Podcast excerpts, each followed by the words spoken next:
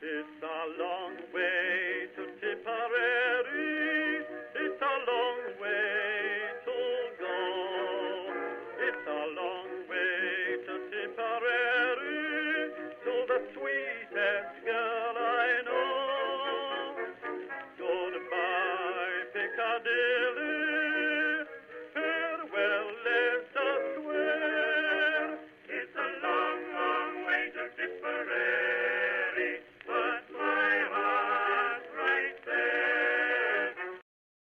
everyone, and welcome to History of the Great War, episode 188 The Dissolution of Turkey, or not. A thank you goes out this week to Simon and Hugo for choosing to support this podcast on Patreon, where they now get access to special Patreon only episodes, like the one that was just released about conscription in the British Empire. If that or just supporting the podcast sounds interesting to you, head on over to patreon.com slash history of the Great War and check it out. Last episode, we discussed some pieces of the post war Middle East, how they were created, and some of the problems that the British and French had in controlling them. This week, we continue that conversation by looking at the northern area of the Ottoman Empire, which basically correlates to the territory of the modern day Republic of Turkey.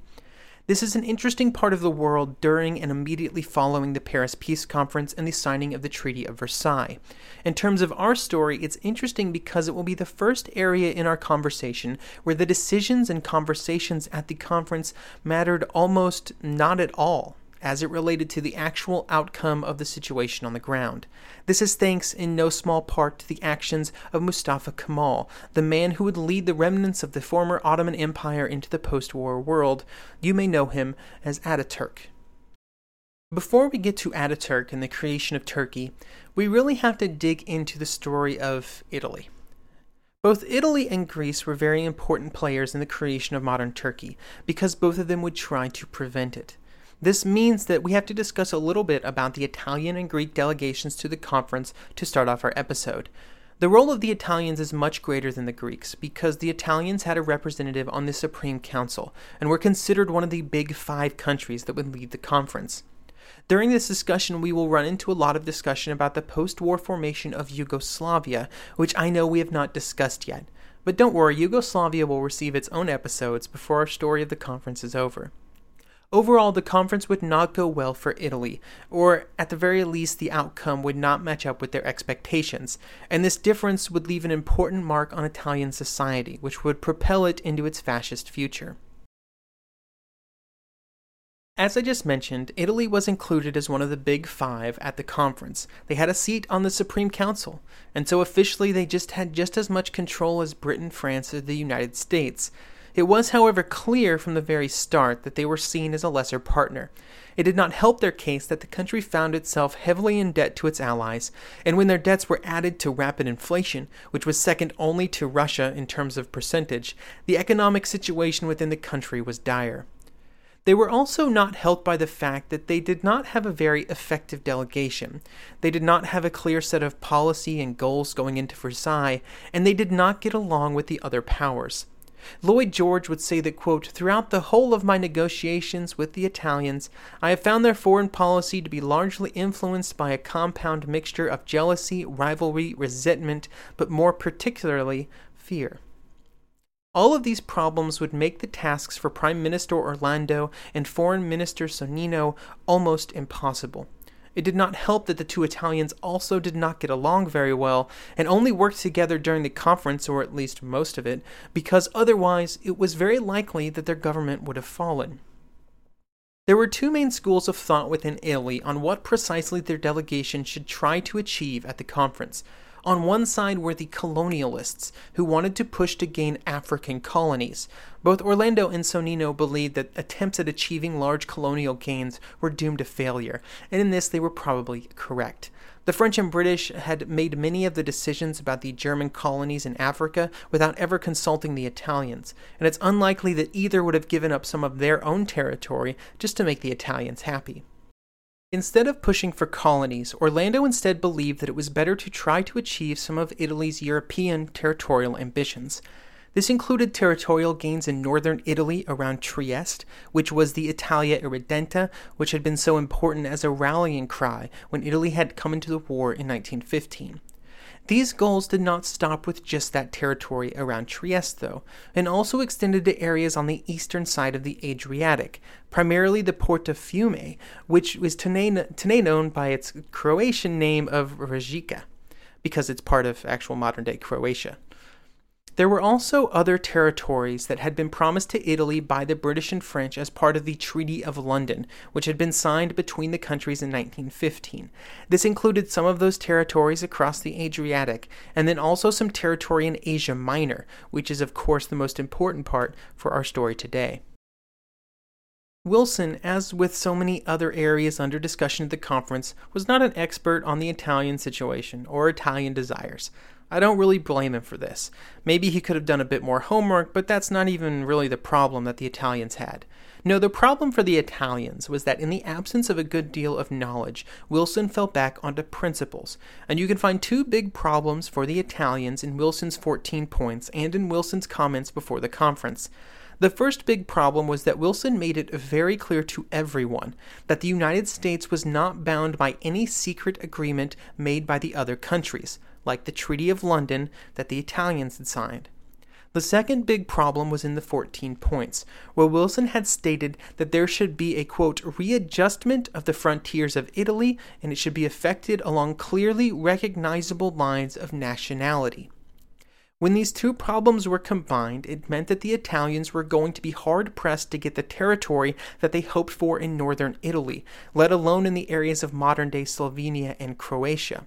Since this was the area that Orlando had already chosen as the most important area for Italian expansion, problems were brewing.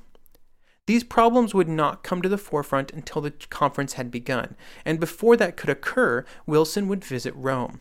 When he arrived, he found that he was greeted by huge crowds who were very excited to meet him. He would say of this experience that, quote, I had the impression of finding myself among real friends. This would lead him to believe that the Italians understood and supported his platform and opinions, which would then lead him to believe, when disagreements arose, that the Italian leaders were the problem. This belief was amplified by Wilson's personal belief that countries like Italy, who had joined the war only after being promised blood money in the form of territory, were no better than cold blooded mercenaries, and they should be treated as such.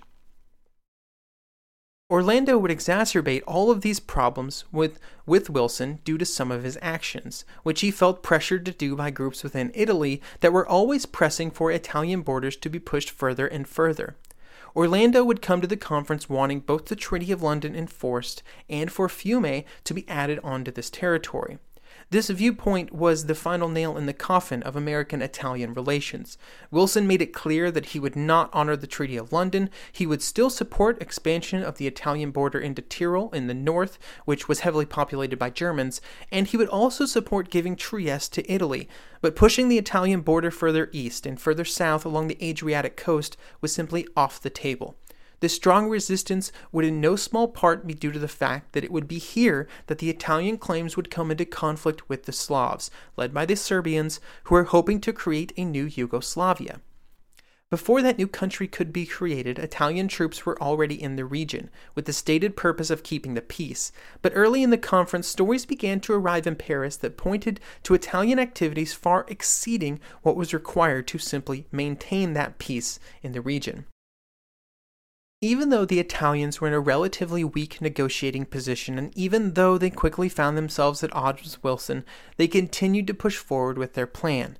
Right from the beginning, they refused to compromise on their territorial goals on the border with Yugoslavia.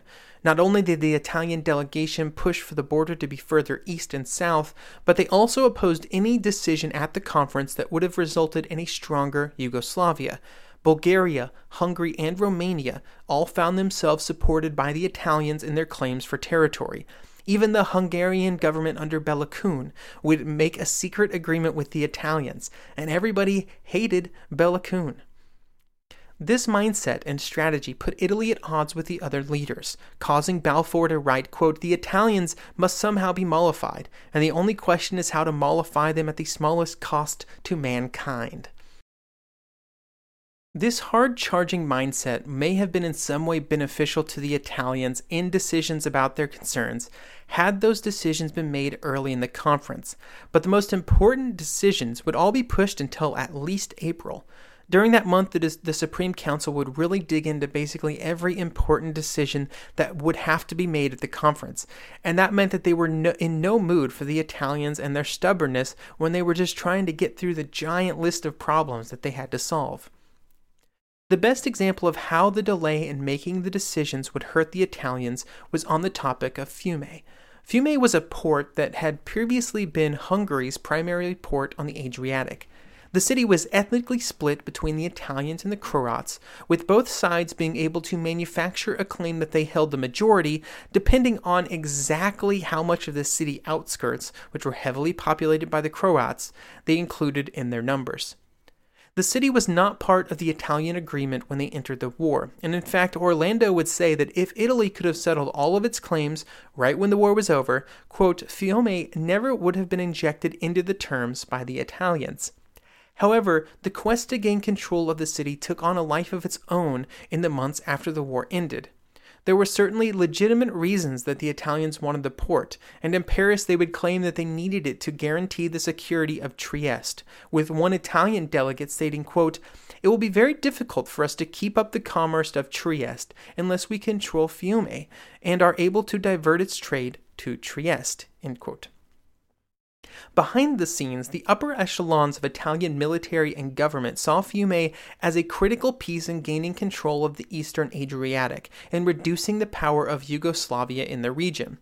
To try and help make the case that Italian control was necessary, Orlando would approve a, approve a plan put forward by General Badoglio in December 1918. Essentially, the plan called for the Italian army to cause some problems in Fiume and in the surrounding countryside. The goal of these actions was to make sure that there was enough uncertainty in the areas so that peacekeeping troops could be justified, and so that the new Yugoslavian nation could not properly consolidate control. This was accomplished by sowing discontent between the Serbs, Croats, and Slovenes, and then between the various classes within those groups. While at an official level, plans were in place to try and secure Fiume for Italy, the citizens of Italy had also sort of grasped onto Fiume as a way to make the war seem worth the cost. Italy was in a very bad state at the time that the war ended. Inflation was rampant throughout the city, and the war had ended with the country deeply in debt and divided. Even with other gains that were already promised, the acquisition of Fiume was beginning to be seen as a point of national pride, and that created very serious concerns in the Italian government once it became clear that an Italian Fiume may not happen. With pressure mounting from both official and unofficial sources, Orlando was forced to continue his crusade in Paris. April would be the month during which Italy's fate would be decided, and on April 3rd, Orlando would explain the Italian position in great detail to the other members of the Supreme Council, with particular focus on Italy's desires around Fiume and on the eastern coast of the Adriatic. Orlando would also call attention to the situation within his country. There were new reports arriving in Paris every day of strikes, marches, riots, and violent demonstrations all over Italy. Demonstrations that were fueled by rumors that Wilson and the other leaders were denying Italy's claims. Later that day, the Yugoslav representatives were scheduled to attend, and Orlando refused to even be in the same room, saying that he considered the Yugoslavs to be enemies of his country. The negotiations were at a standstill. Maurice Hankey, later Baron Hankey, was Lloyd George's secretary, and he would say at this time that, quote, We have now reached an impasse. The Italians say they won't sign the German treaty unless they are promised Fiume and the whole Treaty of London. No one will give them Fiume, and President Wilson won't give them Dalmatia, which he says would contravene the ethnical principle. Dalmatia would be one of those areas that was guaranteed to Italy in the Treaty of London. Seeing no other option, on April 23rd, Orlando and most of the Italian delegation decided to leave the conference.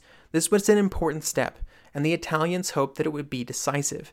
They also hoped that in their absence the conference would grind to a halt. Unfortunately, and this happens so frequently when one party leaves in protest, instead of grinding to a halt, the decisions on Italian matters actually accelerated, and not in ways that the Italians wanted. Some representatives of the Italian government remained in Paris, although not officially at the conference, and they were able to pass information back to Orlando in Rome. The story that they told was one of an Italian position that was deteriorating rapidly.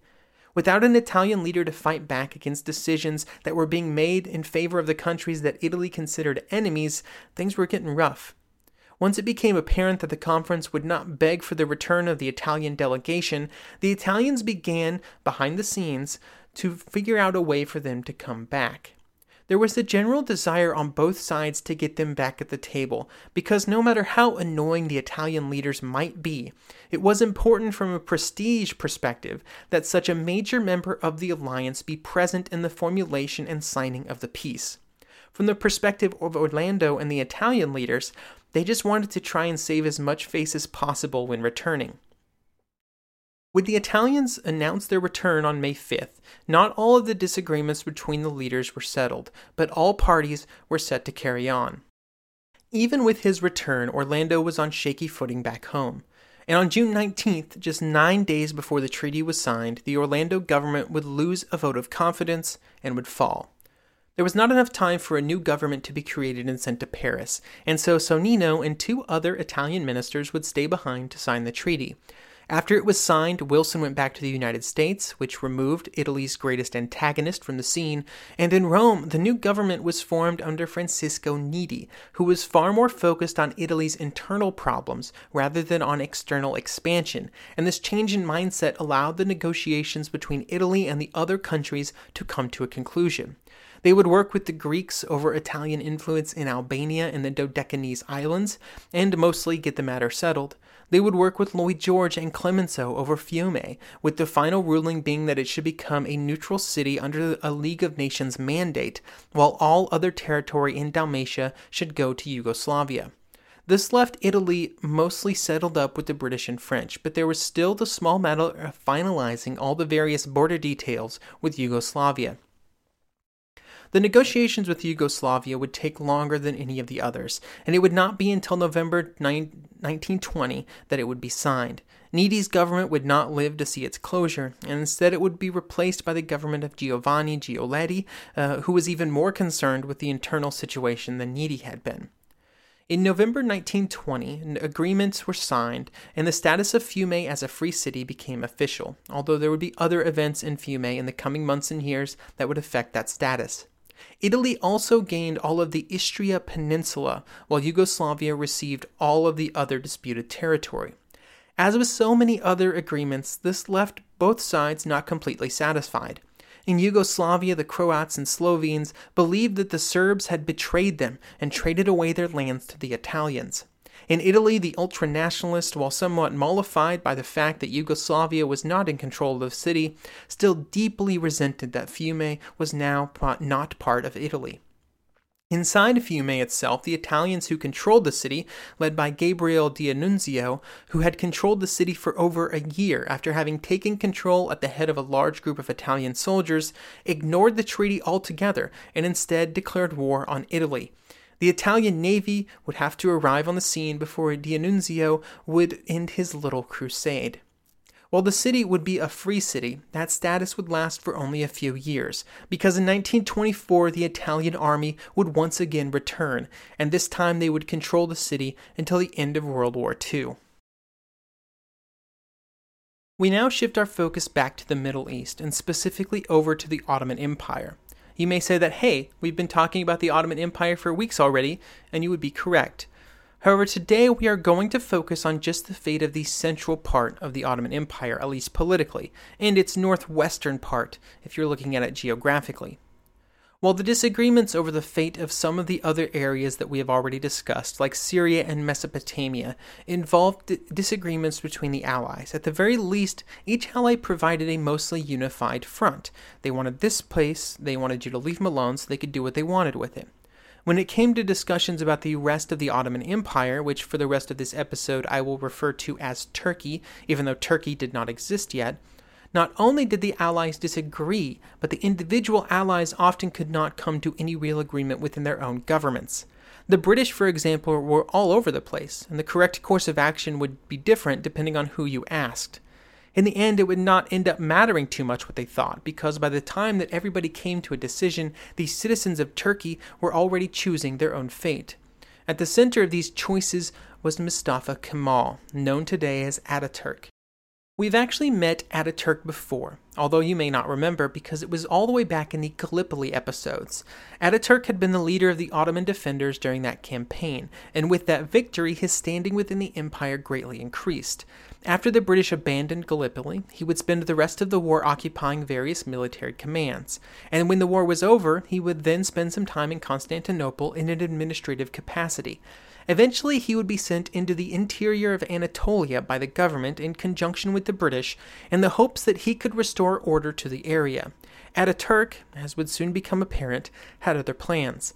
He would create the Turkish national movement, and through that movement he would form a new government and in the following years, a new country. In this endeavor, he was successful for a wide variety of reasons. His reputation and skill were at the top of that list. But the Allies also gave him a huge amount of help due to their actions. Those actions would begin with the Italians. In late 1919, this being the point before the Italians returned to Paris, news suddenly arrived at the conference that the Italians had landed troops in Asia Minor.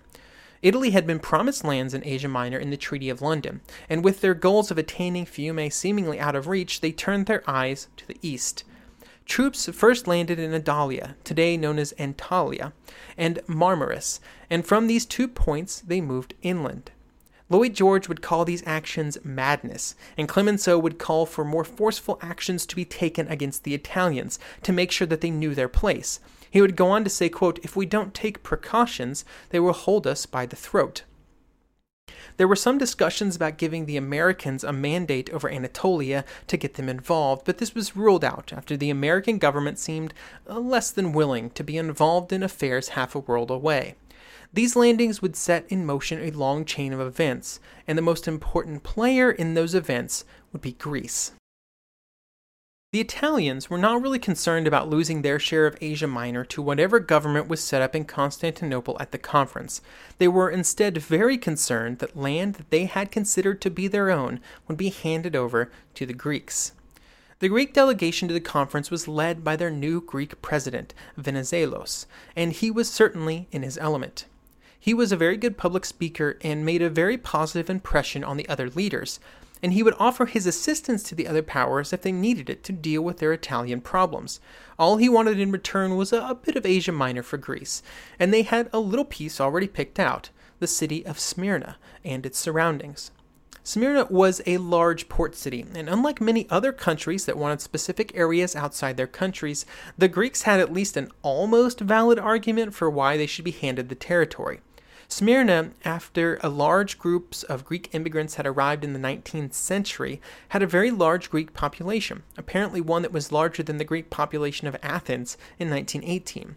But even with the large Greek population, it would still put a very large number of non Greeks under the control of Greece, and for this reason the proposal did not get very much support from the members of the Supreme Council, especially, of course, from Wilson. The hope was that a commission could be set up to handle the Greek question, including the question of territory in Asia Minor. And this was called the Commission on Greek and Albanian Affairs, and it would be charged with sorting out all of the various contradictory claims, but they would never really come to a conclusive answer. For a while, it seemed unlikely that Greece would get its territory, but then those Italian troops arrived in Asia Minor and changed the equation. In the first few days of May 1919, the top item of conversation on the Supreme Council was the situation in Asia Minor, and specifically what to do about the Italians. Lloyd George had pressed for action and immediate action, otherwise, the Italians would not back down. Even if the will was there, though, the British, French, and American governments were in no position to deal with the problem by force. Their armies were rapidly demobilizing, and were, there were barely enough troops able to maintain their current commitments, and there was no way either of the three governments would support a further military expedition. But Lloyd George, always the crafty politician, came prepared with another answer, one provided to him by Venizelos. Venizelos saw an opportunity, and he offered Greek troops to Lloyd George, saying that they were available and ready to land wherever they were needed. Venizelos suggested that they land at Smyrna, of course, since it had a large set of Greek inhabitants and would therefore welcome the Greek army. After consulting with Allied military le- uh, leaders, this plan was put into action.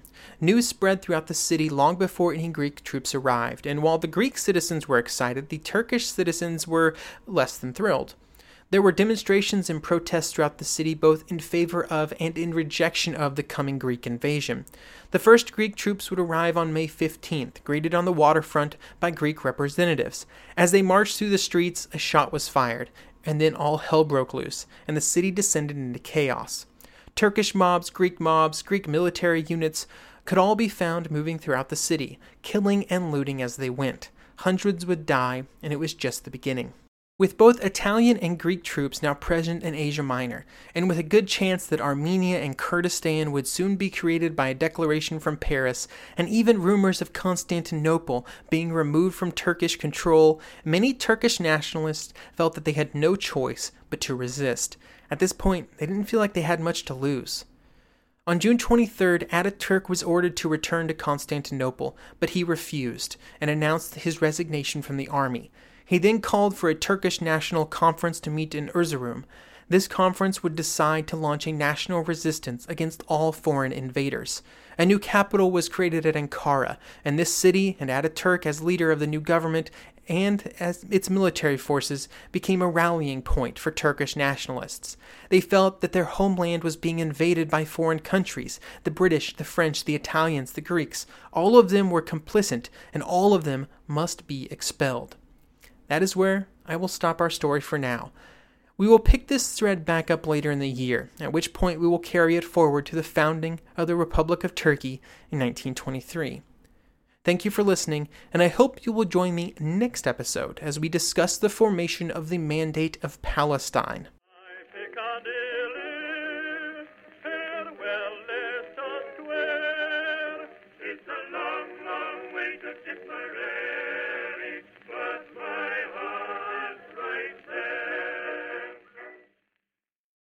This is Carl on his motorcycle.